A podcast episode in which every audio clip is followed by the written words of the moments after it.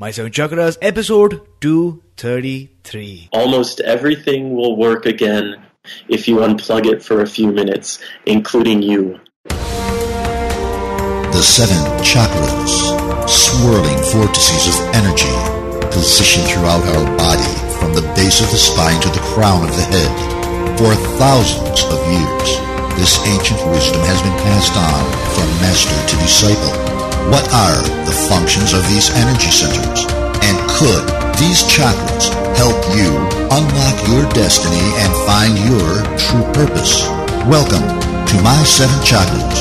And now, your host, Aditya Jai Kumar. Kumar. What's up, Action Tribe? AJ here, host and founder of My Seven Chakras, the show where we dive deep into the ancient world to uncover nuggets of wisdom that will transform your life. So, if this is the first time you're listening, then know that you have arrived at the right podcast. My goal, as always, is to enable you to take action in your life. So, if you are a regular listener, if you're an action taker, then make sure you help us spread the word of the show by sharing something on Twitter, Facebook, Instagram, or YouTube if your life has changed, if you feel motivated, if you feel inspired, or if you've changed the way you look at life or challenges because of listening to the show, then make sure you take a moment to share something on social media using the hashtag my7chakras and hashtag Action Tribe. That's hashtag My Seven Chakras and hashtag Action Tribe. And if you're new to the show, welcome to My Seven Chakras. Your first step would be to download the official reading list, which consists of 21 must-read spiritual books that have been recommended on the show and that I highly recommend. The link you need is my7chakras.com forward slash reading list. It's very simple. It's our website, my7chakras.com forward slash reading list. Now, some of the awesome books that are on this list are The Alchemist by Paulo Coelho, Hands of Light by Barbara Brennan, Energy Medicine by Donna Eden, and Think and Grow Rich by Napoleon Hill, which is one of my favorites. So if you want to get hold of the entire list, uh, you can just leave your email address at my7chakras.com forward slash reading list. And with that out of the way, we are now ready to bring you our awesome guest for today, Scott Stabile. So Scott, are you ready to inspire? I'm absolutely ready to inspire. Great, great. So, author and social media sensation Scott Stabile, whose inspirational posts and videos have attracted a huge and devoted social media following, is here on our show today. Uh, Scott's parents were murdered when he was 14. Nine years later, his brother died of a heroin overdose. Soon after that, he joined a cult that dominated his life for 13 years before he summoned the courage to walk away. Through his latest book, Big Love The Power of Living with a Wide Open Heart, Scott shares how, through it all, he has become even more committed to living a life from love while encouraging each of us to do the same. So, Scott, welcome to our show. Thank you so much, AJ. Very happy to be here. Wonderful. So thanks a lot for joining me today. And it seems like a theme, you know, I don't know, it's synchronicity, but the last few guests that we've had on our show all have been talking about some aspect of love, uh, you know, and the power of the heart and uh, stuff that we know through science, but also stuff that we can't quite fathom yet and maybe people are doing research to really find out what is it that is in our hearts that uh, makes us more powerful that allows us to heal that allows us to forgive and and do so many things. So we're going to explore some more aspects of love our heart and the power to forgive and things like that. But before that let's begin with some inspiration. My question is what is your favorite inspirational quote and how does that apply in your life? Well, I have a few, but i am gonna. I, I thought of this one because it applies to my life right now. It's almost everything will work again if you unplug it for a few minutes, including you. And that's a quote by Anne Lamott, who's a wonderful writer, thinker, humanitarian.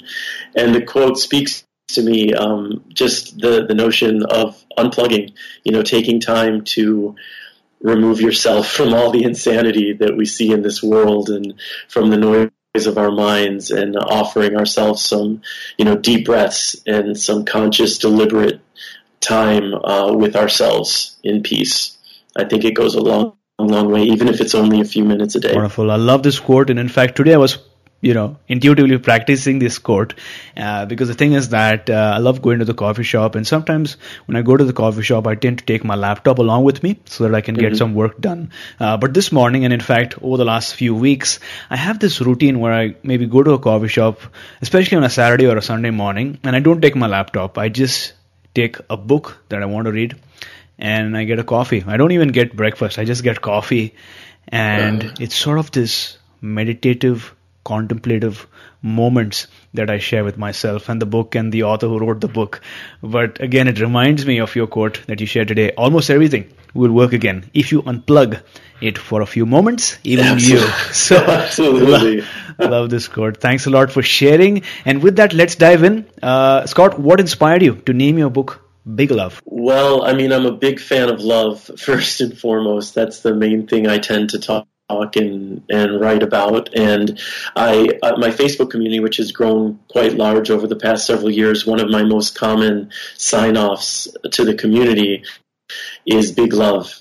So it seemed like the obvious, uh, the obvious choice for the book, mm-hmm. because also the book, it, everything that I'm writing about ultimately, I'm, I'm talking about love in action and the way that love serves our lives. So for me, the bigger the better. Wonderful, wonderful. And I've been reading about language these days and imagery, and that humans, before even learning language, used to think in terms of images. And when you shared that big love, I imagined it was either you or somebody in a big hot air balloon, and the balloon was shaped like a heart, you know, floating above yeah. the earth. But tell us, what's it like living with a wide open heart?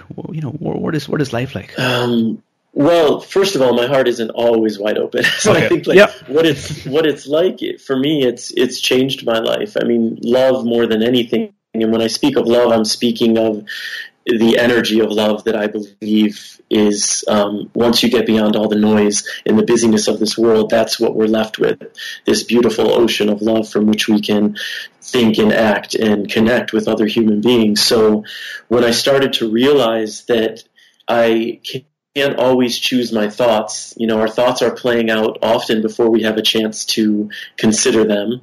Um, I can always choose my actions. You know, and and by choosing my actions and choosing to act from love in my life and opening my heart in that way to the people in the world, the people whom I'm close with in my life, to perfect strangers, to people on social media, um, it's it opens you up to completely different kinds of connections with human beings and with yourself. Mm-hmm. Because let's let's not forget that in opening, you know, trying to live with a wide open heart and to be as loving as possible, that's not only in the way that we interact with other people, it's, it's also in the way that we connect with ourselves and what we allow, what kind of mind chatter we allow to play out, what kind of self abuse we allow to play out, right. and the way we move from that into a loving space. Got it. So, love what you said. You can't always choose your thoughts because thoughts come within a microsecond, you know, without any warning, and those thoughts then might, you know, transform into an emotion or a feeling. But you can choose how you react to those thoughts, and if you are consistent and disciplined with how your approach is, then you can actually change your life and how you interact with your friends and community and relatives.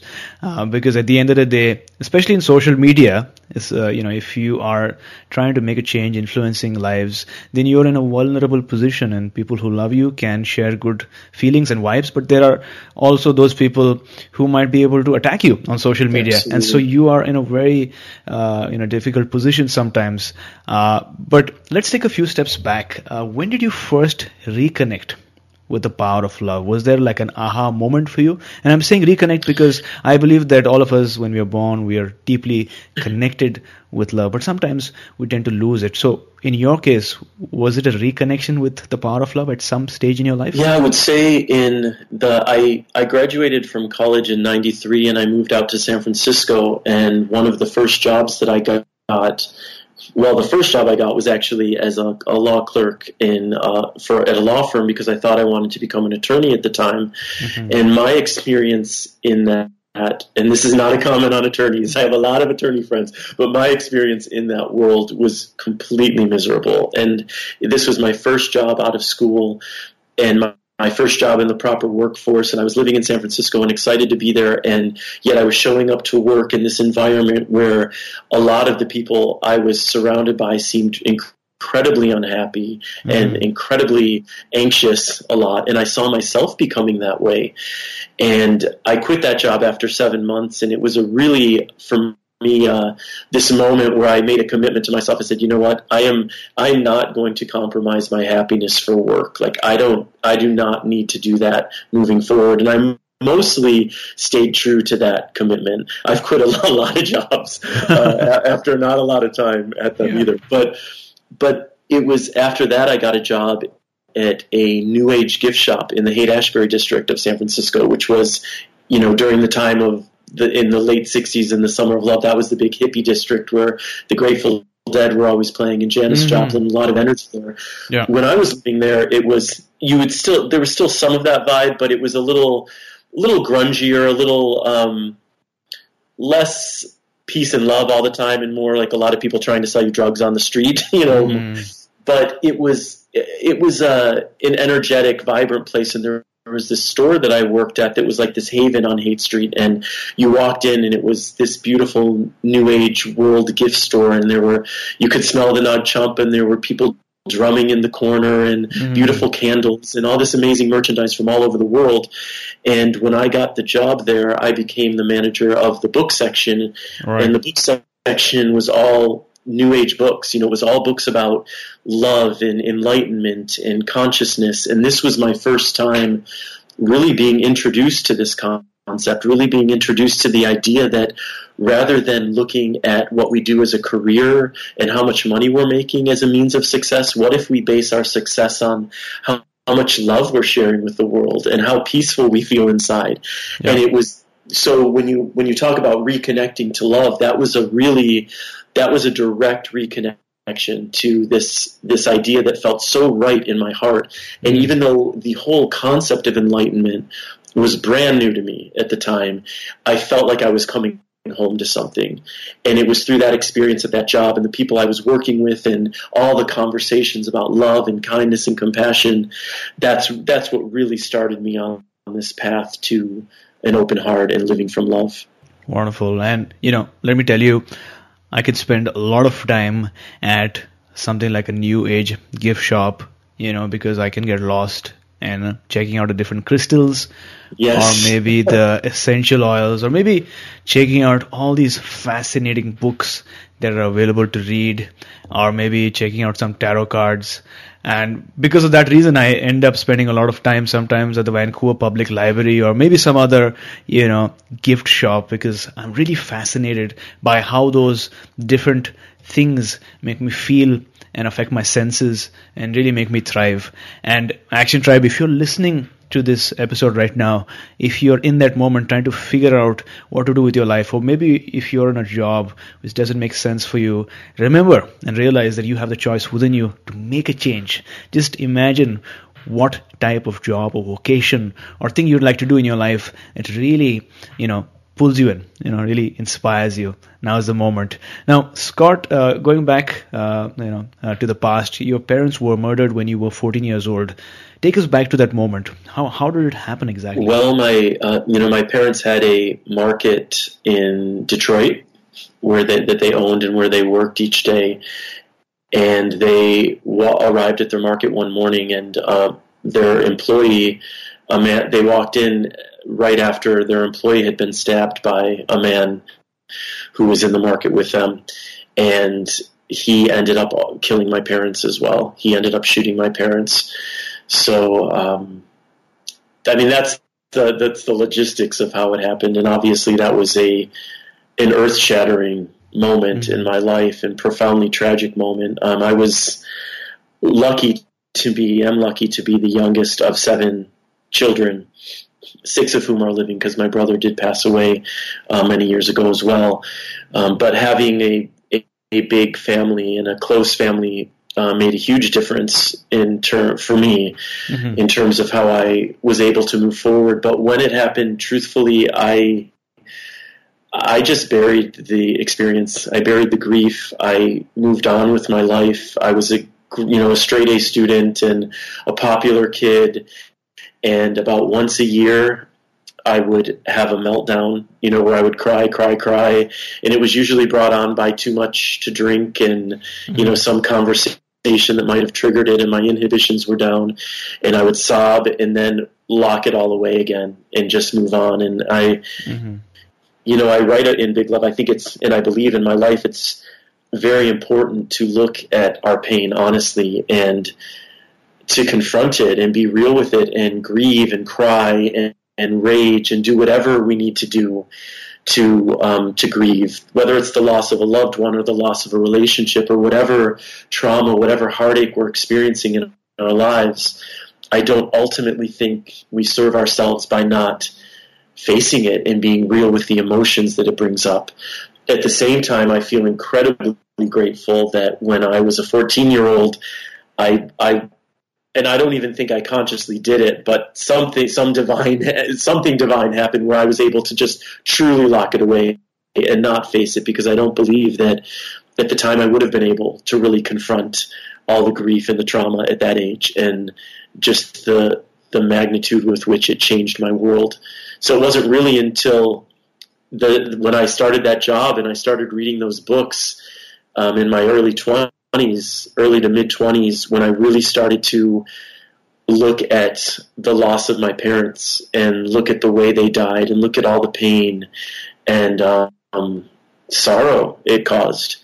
And by doing that, that's in part what also helped me to approach my life differently because I, I believe very deeply that some part of me was also shut off to connecting with people as deeply as I could because when we shut ourselves down to feeling the real pain that's inside, we're also shutting ourselves down to feeling the real joy that's inside. Because you can't, and that's not to say you're not, I didn't have a lot of joyful, happy moments, but when you, when you put walls up energetically to your experience of the world, you can't selectively choose to just block out the darkness. You're also blocking out the light. And I, I found that only when I've opened myself up to the full breadth of feeling and relating to everything that's going on within, from my deepest sadness to my greatest joy, only when I allow for all of it do I move forward in my life with um, with the possibility of of experiencing the whole that life has to offer, if that makes sense. Got it, got it. So, so where were you when this incident happened? I was staying. I, I had spent the weekend with my sister, and oh. actually, my sister and brother-in-law, and my nephew, and we. My brother-in-law had a, a deli, so when we heard news that uh, we heard news that my parents' car was parked outside their store, yeah. but that the store wasn't opened. You know, long after the store should have been opened. My one sister and I drove to my brother's brother-in-law's restaurant, and another sister worked there. And we kind of congregated there as we uh, waited to hear more. Cause we knew in our gut something was very wrong. Right. You know, none, none of the situation made sense in the area where their store was. It wasn't a particularly safe area of Detroit at the time, and mm-hmm. you know, so in your gut you feel like something's horribly amiss. Sure. And you just hope that it's not the worst thing that you can imagine, and it mm-hmm. ended up being the worst thing that we could imagine. So, how did this particular incident of losing uh, your parents, how did it change you as a person? Wow, it's a tough question only because it's hard to know how you would have been otherwise, if that yeah, makes sense. Yeah. I only know my experience of being a 14 year old whose parents were murdered. Um, yeah. But I, I do think when I, when I look at, when I consider the greatest gift that came from it, I know that that's my capacity for empathy and for compassion. You know, we we focus a lot on we we tend to focus a lot on trying to be as happy as we can be in this life, and I think there's a lot of beauty that comes mm-hmm. from joy and living a life with as much joy as possible. Um, but I've because of the sadness that I went through and the grief and that loss, I feel like I got to connect with um, traumatic loss at a very young age and for most of my life because of that. And it allows me to connect deeply with others who are going through grief. And I, I, I know the gift of that because I also recognize that when people are, when I'm talking about things like forgiveness and the way that I was able to forgive my parents' killing, people who are listening to my message of forgiveness know that I'm not speaking from a light place. I'm not just forgiving the guy who cut me off in traffic. I'm speaking about forgiving the man who killed my parents and, and made me an orphan instantly. And I think that when we when we know that someone has been through something and can come from a place in their teachings or in their wisdom and, or in whatever it is they have to share from that that place of deep loss, it it can tend to impact people in a more profound way, if that makes sense. Well, absolutely. I believe that when you lose something or when you experience this kind of pain, it allows you to, I guess, relate to other people who might be going through a similar challenge, right? I guess that is what empathy is all about. But uh, thanks a lot for sharing that uh, with me. Now, the other thing is, I mean, nine years later, I guess you were 23 at that point.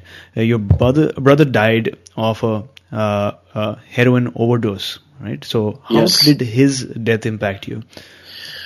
Well, you know, his it, in some ways his life impacted me much more than his death. Not that his death didn't impact me, but yeah. at the time, my brother had been addicted. My brother was uh, 18 years older than I was, okay. and as far as anyone knows, he was addicted to heroin by the time I was born. So my only ex- experience of my brother was as a man addicted to heroin. You know, that was I didn't I didn't know him as uh, that was always the context with which I viewed my brother. So when he died, his honestly more than anything, I felt relief for him because I I had only known him to be this addicted man who was struggling so much, living you know in and out of of like smack houses and being in and out of jail and and it was what I, what I experienced at the time, a horrible life to be living. So I, I always knew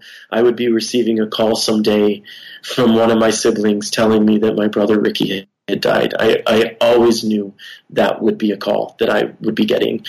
And, and it, I don't know how else to say it, but in the moment, what I felt most was relief in that his, that, that painful life of struggle is over now and he's at peace you know, I should say though, at the time, I also didn't believe my brother had the power to overcome his addiction. I only saw uh, addiction as an incurable disease at the time and not one that he had any power over. And I no longer view addiction through that lens. Mm-hmm. I, I absolutely that believe that people, if, if addiction were only an incurable disease, people would could never make the choice to move beyond it. So, though I do believe that people can become physically, emotionally, and otherwise addicted to um, to drugs and alcohol, yeah. I also believe that it's always within a person's power to to move beyond it.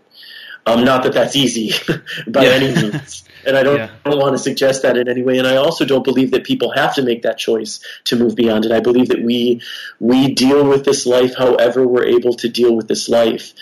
But I I, I no longer believe that my brother couldn't have made that choice for himself, and I'm sorry that I never got to see him make it for more than a handful of you know weeks or months at a time. Got it.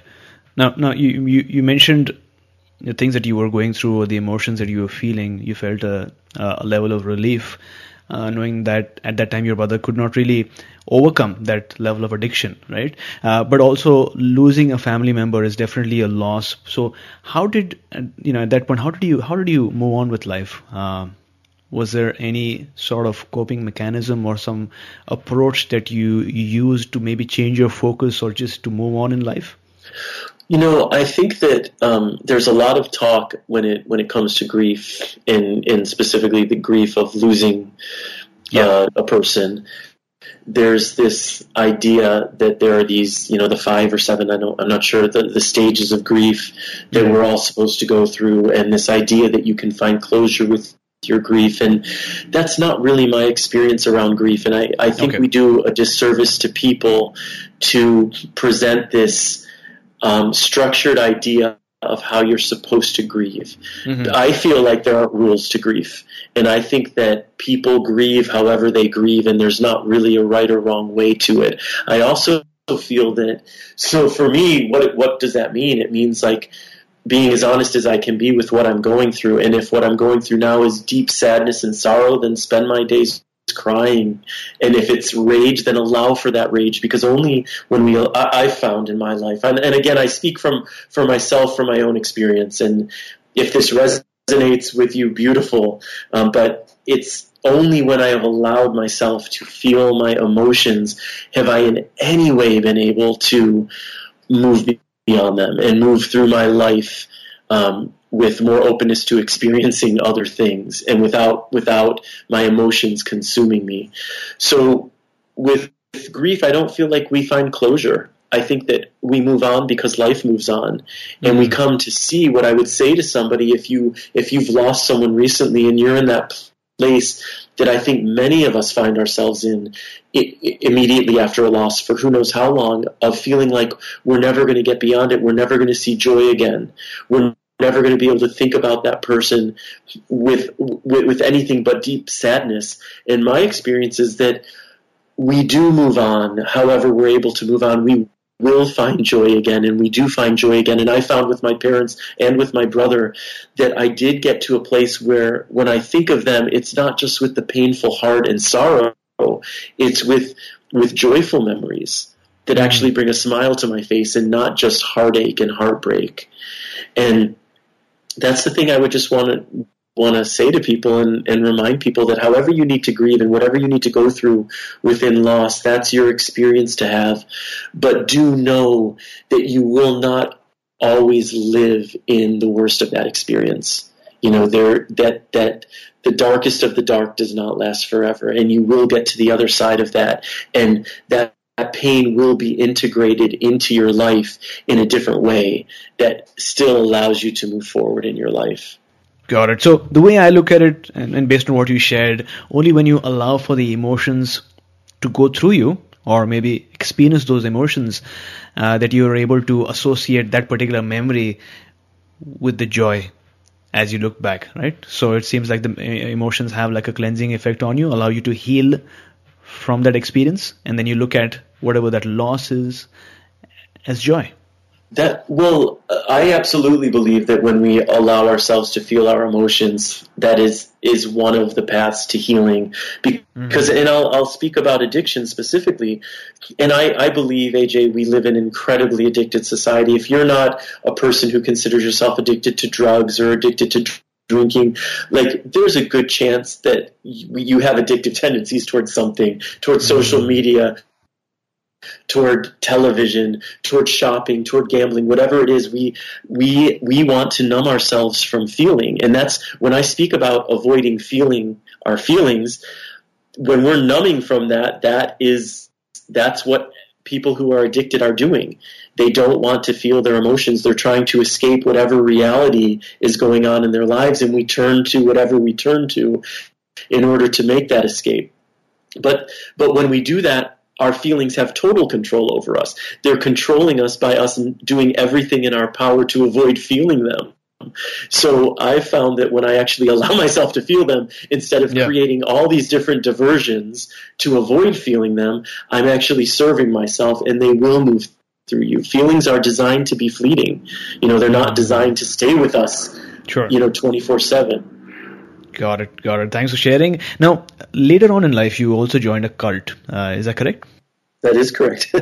what, what what sort of cult was this? Well, it's you know it was a suburban like Bay Area California cult. It was mm. a there was a a guru, a cult leader, a teacher, whatever however you would want to title him, and I was one of his um, his followers followers, you know, and and he he was teaching, preaching a path of enlightenment, and this was at a time when I saw enlightenment as my greatest goal, okay. and and I saw him as a truly enlightened being who was able to offer um, a path to that reality. Um, and I was, you know, his student for 13 years. It, at times, incredibly intimately so when I was living in the Bay Area, and, and my life was really built around um, my time with the community and taking care of our teacher and meeting for gathering for student meetings and gathering Sure. for social meetings and and that was my life was this spiritual community um, and then yeah i mean that, so that's how kind of how i got involved basically I, I met a man that i felt was enlightened and i Mhm. wanted to learn from him and i left when i you know it, i worked hard to convince myself that he was enlightened um, even when i saw actions that felt like they were much more aligned with the ego than they were with Mm. any sort of deep clarity Yeah. and love. And I finally realized that this wasn't really the path that I wanted to be walking on. And he, I didn't believe him to be the person that I thought he was. Um, Got it. and I decided to, you know, leave after. I mean, it was a, a. Imagine this was really the closest knit. It was this was like my family. You know, these Yeah. were the people closest to me in my life. So, walking away from him, I knew that I was also risking losing all of my closest friends, or most of my closest friends, and I did end up losing all of them because he um, he instructed them to remove me from their lives. So really quickly, uh, how did you get to know about this cult? Was it a friend that told you about it, or did you read about it somewhere? How did you first people I across it? befriended. Yeah, it was people I befriended who were just Ah, Okay. really beautiful souls, and they, you know, kept talking about their master, their guru. Mm. So eventually, I and they kept they credited everything about their li- everything good in their lives. They credited to this man. Mhm. So eventually, I was like, I, "Can I meet him? You know, when can I meet him? He sounds Yeah. incredible." Yeah. And that that was what you know how I got involved with him. Got it, got it. So you did spend some time. You spent about 13 years, right? And you sort of made friends. You it, it was like family to you, uh, and and you were pretty involved. But then it seems you noticed some trends. Uh, you noticed something amiss, and you felt that uh, you know the decisions uh, or the way he was leading life was more driven by his ego rather than true qualities of someone who's enlightened. as I saw it, yes. In in not all the and this isn't to suggest. I also believe that he has a, he's a very loving man with a lot of love to give. Yeah. But I, I at the same time, he's professing himself to be someone Yeah. he's not. You know, so there's a, a very deep dishonesty there that's happening at the same time, and it's a it it can and I watched it have a, an incredibly negative effect on people, and um, and for me, I feel like. I was always, even though I was deeply involved with the cult, I was still, I still maintained friendships outside of it. I didn't. My my life was, on the one hand, very much about that community, but not so much that if I didn't have that community, I would be friendless and without Sure. anybody. Yeah. You know, so in some ways, I was able to move on. I think a little more, um, for lack of a better word, peacefully. I mean, it was incredibly traumatic losing my friends the way I lost them. Um, incredibly traumatic. Um, but Yeah. uh, I still had other support. If that, Mhm. you know, um, but the, there, you know, this is what I what I realized is these types of cults. I mean, they're not the the types that you're necessarily reading about on the news. Like they're not. Sure. There's not Kool Aid involved, and you know, it's it's not. There aren't crimes involved Yeah. but there is the potential for you know a, a, a deeply kind of insidious undercurrent that is affecting people so you know in in in in negative ways you know in in somewhat harmful ways depending on who the person is um, but I also try to recognize that the you know his disciples who are still following him would would have a very different story to share about their experience. Do you know what I mean? I, and I Oh, try absolutely. to I try to honor that at the same time, um, but also recognize that there's a lot of manipulation and there's a lot of deception and a lot of lying that was going on in my experience of this community Got it. Got it. as well as a lot of love. You know, like like they're they're also a lot of loving people. You know, Yeah. and this is what the choice they're making. Oh, absolutely. I mean, uh, uh, I I think you know when people are within a cult or within an organization, uh, we each tend to create our own reality, right? And so their reality is through that filter. And so for someone from outside, you know, uh, any statement or any story might seem against their reality. And this happens, uh, you know, although I'm based in Vancouver, uh, Canada right now, it tends to happen all across, right? Even in India, they have these gurus or these leaders who uh, attract people and the people think it's great initially but then there's there are some some of these inconsistencies or some of these anomalies that shouldn't happen in a cult that take that take place and then they feel like you know leaving and it becomes difficult to leave because uh, what I've read is you know the human a human is always wanting to be a part of a tribe, right? Whether the yes. tribe is a church yes. or a gym or a membership or a gang even. And there's definitely some attraction, that quality that attracts people to the, this group. Now, when it does not resonate with them, sometimes it becomes so difficult to leave because obviously everything your social bond is connected to that group. So my question to you is how did you fill that emptiness or maybe that lack of connection in your life as soon as you experience the vacuum of not being a part of that cult? Because I'm it's, sure you were drawing from it as well, right? Yeah, it's a great question and it, it's um, I mean, I would say that I filled it through other connections and other relationships I had, but if if I'm honest, I don't feel like I've filled what I had there in quite the same way because that was, right. you know, the, these were like my spiritual brothers and sisters, and I was with them all the time and we were talking about mm. again at the time it was always about enlightenment and wanting to be sure. enlightened and how far we were from it and what was keeping us from it so there was room and, and availability for these types of conversations all the time like there was always someone yeah. who wanted to go deep spiritually yeah. and and that's not, not that's not how most people are. So I do. You won't be able to have those conversations with other people, right? no, it's exactly. not all the time. And the truth, but the mm. truth is, I was sick of having those conversations. really, okay. really and truly, I mean, I, I loved having access to the, those types of connections with people, but it just became too much. It was so everything was about that all the time, and Got it. at some point. I mean, my quote earlier about unplugging, it's like at some point you have to unplug for that and allow yourself yeah. just to live your life and to appreciate the moments you're having without always focusing on how you're not enlightened and how yeah. what you, and, and uh, everything you need to do to become enlightened and you know it just becomes it became exhausting and I didn't feel like yeah. I was nearly as present as I could be in my life in my effort to be more present you know so it was this, oh, absolutely it was this strange dichotomy so I you know I grieved it a long time though to answer your question I grieved that the the community a long time I still have moments where I miss. It was such a unique kind of connection, which ultimately wasn't healthy, but when it felt healthy, it felt really good.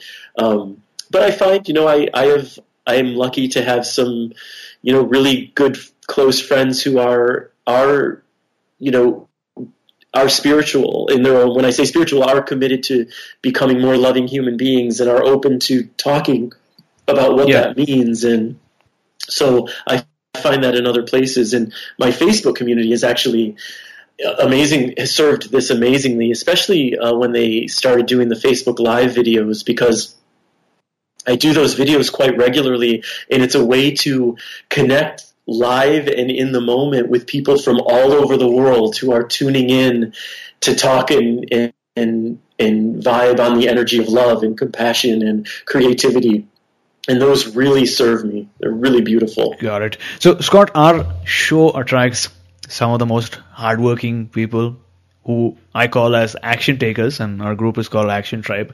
People who are going through different challenges in their life, whether it's a health challenge, maybe they've di- been diagnosed with a disease, or maybe they want to lose some weight, they want to transform their life, they want to find a new job, or maybe just provide for their family, and they're going through challenges. So, what advice do you have for a listener listening to the show right now who might be going through pain or grief? Uh, or, or, or, or some sort of a challenge or some sort of a failure that they perceive in their life? Well, you know, I think that it's really important. It has become really important for me when I when faced with big changes, you know, when faced with challenge, whatever type of challenge, usually what comes up right away are all the different fears that are related to that challenge. So a fear of the unknown, a fear of change, a fear of being judged. You know, we all of these different fears that enter our lives, enter our minds, that can tend to keep us from moving forward and taking the action steps that we need to take to create um, a more fulfilling life or the prospect for greater health and happiness in our lives. And what I like to remind people is um, a couple things. One, that you know, I have a chapter in the book about fear, and what I've learned about my fear is to have a very different relationship with it. Because I've viewed my fear as this tyrant for most of my life, and I've cowered to my fear's wills. So when I wanted to make, take a big step or make a big change, maybe quit a job that I knew was making me miserable, or do something for my health and well-being, but was afraid I wasn't going to be able to do it correctly, I I would let the fear win. The fear would say, "This is going to hurt." this is going to be uncomfortable. You're going to be judged. So I wouldn't take steps forward. Now what I realize is that my fear is just trying to protect me.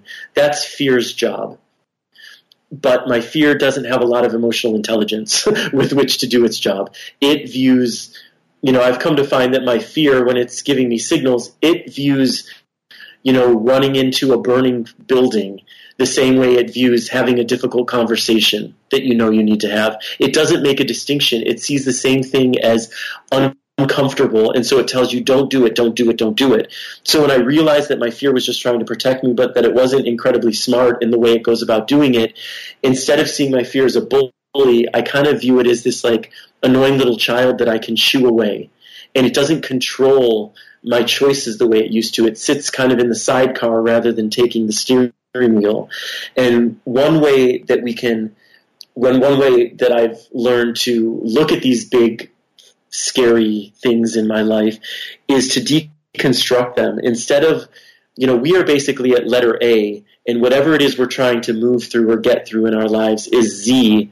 But instead of recognizing that we don't have to jump from A to Z, in making smarter choices for our health or in finding a new job. We don't have to jump from A to Z. We only need to take ourselves from A to B. And when we recognize A to B might literally be doing a Google search for something mm. or sending out a simple email to someone or making one phone call, those types of actions are much more palatable to our fear. And they those types of actions we can do. And once we're at B, all we need to do is take the next step from, from B to C. But suddenly we find ourselves at R or S or T, and our ultimate goal of Z is starting to get a lot closer. So I really encourage people to deconstruct whatever it is, whatever that big situation or that big hurdle is, deconstruct it, break it down, and don't try to don't try to take it all on at once. Just take it step by step. And the other thing that I really encourage people to do is knowing that whatever that step is going to be, knowing that it's going to be uncomfortable because change is always uncomfortable. Making making a, a big change in our lives is always un- uncomfortable. Facing big challenges is always uncomfortable. But we can still take the time to deconstruct them and figure out, well, knowing that it's going to be uncomfortable, how can I make it as comfortable as possible? A very simple example for me, like I can be a germaphobe. So riding, the, and I lived in New York City, riding the subway, I rode the, mm-hmm. and I rode the subway all the time. And it was never totally comfortable because there was always a part of my mind that was focused on what are my hands touching, where are all these germs coming from. But what I could do is I could remember to bring you know, a Purell with me so that when, when I got off the subway, I could squeeze the antibacterial thing on my hands, wash my hands, and or I could wear gloves. You know, whatever choices I could make to make that subway ride more enjoyable, rather than just saying, you know what, rather than go to Brooklyn today, I'm going to stay in because I don't want to have to deal with the subway and all the anxiety that it brings up for me. You know, because that that's what we do. Instead, well, okay, I know I'm going to be anxious. What can I do to lessen that anxiety so that I still move forward with my life and take that choice? Thanks a lot for sharing. Now, Scott, you mentioned earlier on that you have forgiven the person who murdered your parents. Is that correct? That is correct. So, how did you arrive at that space that allowed you to forgive him? What did it involve? Well, in one word, it's empathy. And that is truly the path for me, the path to forgiveness is empathy supported by compassion and both empathy and compassion i think are are mandates of love but it was only when i allowed one recognizing that my hatred towards him, my my inability to forgive him, my resentment, my blame, all of these things that I was feeling was in no way serving my my health and well-being. It was in no way serving my peace of mind. Recognizing that, I also recognize, well, at some point, I will likely need to make myself available to forgiveness of this man. I, and I didn't know how at the time. But then when I started to recognize, like, okay, this man shot and killed my parents and killed their employee, um, nobody who's operating from any space of self worth or self love, nobody who feels seen, nobody who feels worthy, nobody who feels any of these things could ever make the choice that that man made. So, though I can't connect to taking another person's life, I can absolutely connect to feeling horribly unworthy. I can connect to feeling unloved. I can connect to feeling so angry that I wished someone would die. I could connect to all those things in my own experience of being a human being. So I I knew then that I could also connect to him in, in his humanity. You know, we're all the same basically, AJ. I really believe that and it's it's uh, you may not you may not have had your parents murdered when you were 14, but I without knowing your story, I am 100% certain that you can connect to grief in your own life and in your own experience of it. So we both can connect to grief with one another. I don't need to know you to know that you can connect to feeling insecure and feeling unseen at different points in your life and on different levels. And it was when I was able to recognize that this man who murdered my parents is another human being who has had horrible struggles in his life, or he never would have gotten to this point. When I was able to see that and feel that, um, it made a pathway to forgiveness, and suddenly I was able to think about him without feeling hate and anger in my heart. It was with forgiveness, and then I was able to think about him with feeling love in my heart. And um, so, if, if someone is out there wanting to forgive and not knowing how, I would say two things do you really want to forgive? Because if we don't really want to forgive, we're never going to find forgiveness. And if you really want to forgive, are, are you able then to look at the person that you want to forgive and con- to connect to their humanity? You know, try to imagine what it's like to walking to walk in the shoes of that person and living life's experience through their eyes and their trauma and their struggle. Um, and if you're able to do that, I really believe at some point forgiveness will find you. Wow, thanks for sharing that. Now, Scott, how did the act of forgiving him affect you? Oh, oh forgiveness is forgiveness is is one of the more powerful things I think that we can offer ourselves. I don't want, I don't yeah. want to mislead and suggest it was this one because I didn't consciously in the moment decide I forgive him and that happened because I don't believe that's how forgiveness works. I don't believe we can just say, mm-hmm. okay, I want to forgive this person and then we're going to be blessed with forgiveness. It was, it was for me more of a discovery of recognizing that, wow, when I, after I was able to empathize with him, when I started to, to think about him, I realized – wow, I'm thinking about him through the lens of forgiveness. And so it wasn't this one this one moment that I was aware of, but it was it's life changing. I mean, we all know what it's like to live without forgiveness, I believe, when we're still caught up in that blame. Um, and we all, I think most of us know what it's like to forgive someone, and it frees us from that blame. It frees us from all those toxic emotions we're carrying on inside of us. Um, it's free. It's freedom. Forgiveness is freedom. So, action takers, to access the show notes for today's episode, to read the inspirational quote, book recommendations, and other nuggets, go to my7chakras.com forward slash 233. That's my7chakras.com forward slash 233. Start by doing what's necessary, then do what is possible, and suddenly you are doing the impossible. This is a quote by Francis of Assisi. Action Tribe, deconstruct your fears. That's what we're learning today. Break down your projects and take small steps towards your goal. I may not have met you yet one on one, but I do know something about all you listeners. I know that you want to make a change in your life. But sometimes, as we're learning, making a change, a big change, can seem overwhelming and hard to do. And if you try too hard, you might end up giving too. Instead, take small steps, These small, manageable steps over a period of time build up just like a tidal wave, just like an avalanche leading to your transformation. But you need to start small and then attempt bigger projects. Taking action is like going to the gym. You got to start where you're at, then do a little more and then a little more until you get more disciplined and relentless because as we are reminded today by Francis of Assisi as well as Scott, the best way to start, the best way to achieve the impossible ultimately is by first doing what's necessary, then moving to what's possible, and finally taking on the impossible. And I know you can do it. So, so Scott, as you look back at your life, we've spoken about some major setbacks that you've gone through, but take us to a moment in your life when you faced the biggest life challenge. How did you encounter it, and what steps did you take to overcome that particular challenge? Uh, you know, I will. Well, the biggest life challenge certainly was losing my parents, and I talked a bit about that. Um, so I'll, I'll I want to I'll talk about a challenge in the in the context which I, I think your listeners will appreciate because it's again it's in the context of fear.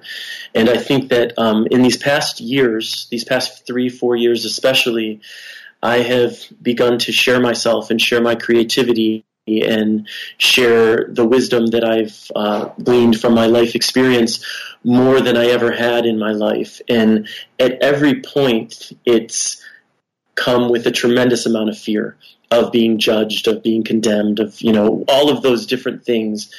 And what I've what I've seen is that when we when we show up in our authenticity as much as we're able, when we're able to share our truth with the world, put it out there, um, there is no saying how we're going to connect with other people in the world. And that what I've learned is that fear never disappears, and that we we can never wait to reach a point of fearlessness because that's not likely to happen. But what we can do is start to recognize that we can continue to move forward. We continue to we can continue to make braver choices and bring our fear along with us. And so, you know, kind of to answer your question is just I'm getting over my uh, my fear of being judged and condemned for who I am, and I'm sharing myself in a way that I never shared myself before. And I feel like by doing so, I'm also helping to inspire others to share themselves, and I'm creating um, an avenue for others to offer their authenticity. And um, it's been a huge gift for me to see that the, the power we hold by moving forward in our lives with fear. So, based on your story, maybe in just one sentence, what is that one major life lesson that you'd like to share with our community? Uh, live in love as often as you can. Um, and, and when I say that, I simply mean to ask yourself the question throughout the day as often as you can. How does love invite me to show up in this moment? You know what does love invite me to say? What does love invite me to do? Um, because as much as i i find myself making choices that aren't rooted in love i'm deeply committed to to being a loving human being. And every time i bring myself back to the energy of love i have been shown incredible gifts in this life. And i don't believe I believe that the greatest choice we can make for ourselves, for our healing, and for our world is to choose love as often as possible. Got it. Thanks for sharing. Uh, now, you mentioned that over the last few years, you've been, uh, you know, sharing your journey with your community on social media. You began to share your stories, and you said that you do live streams, express your creativity, you know, share your challenges and what you're going through. Uh, and along with that, of course, uh, you did uh, face some fear, fear of being judged, condemned, f- fear of you know somebody you know vocalizing the whatever emotion that comes out when they read your message. And uh, in major part, I go through that too. You know, when doing a podcast, when sharing my thoughts, my opinions, my views, uh, you, you know, because of the fact that social media gives everyone a voice, everyone can yes. say something good or people can judge you as well. And what people don't realize is, even though it's social media, it feels as if they're in front of you sometimes. Yes. And sometimes the messages and comments can hurt. Uh, and and you and like you rightly put, when you share these messages, when you share your story, you can't say for sure who will connect, who will not connect, who will get angry, and how the people will connect with your message, right? But the goal is to bring your fear along, and in the process, as you're taking action, as you're growing, you sort of get over your fear as well. And people who resonate with your message will become part of your community. And of course, you have built such a huge community on Facebook, uh, uh, uh, you know, through through your consistent uh, messaging and authentic messaging. So thanks a lot for sharing. Oh, really appreciate thank it. Thank you so much, AJ, and I, I'm so grateful to be here here and I love I love what you're doing. I'm so happy you have this podcast because you express yourself beautifully. I love what you're doing and how you're doing it. Thanks a lot. Again, you know, it's an everyday process growing with each and every uh, episode and you know meeting people like you and as well as our community Action Tribe. Action Tribe, this is a quick reminder that if you've learned something new so far, as I have, then make sure you spread the word on your preferred social media platform Twitter, Facebook, or Instagram. What is it one thing you've learned on our show so far? You can use the hashtags My7Chakra or hashtag Action Tribe so that I can find you and reply to your comment or post because, as we know, by writing something down, it increases the likelihood that you will remember something that is shared even years down the line. Now, before we move on, let me ask you this. Have you ever tried something so many times that you wanted to give up? Maybe you're at that phase right now in your life. You've tried to reduce weight, you tried to heal a health condition, or maybe overcome your fears that are holding you back, or maybe trying to provide for your family. And no, much, no matter how much you try, you always seem to encounter these obstacles. And if that is you, then I have a message for you. Don't give up. You are moving closer and closer with each try Make sure you learn from, from your mistakes or your perceived failures and try once again, or take someone's advice or support. And because you're listening to this episode, I know that you are doing the needed. You are not alone. Everyone who has been successful in life or who has, you know, reached their goals has been where you are right now. And that probably why Thomas Edison once said our greatest weakness lies in giving up. The most certain way to succeed is always to try just one more time. So try out whatever you're trying to attempt or trying to achieve one more time. And with that, we've arrived at the very last round.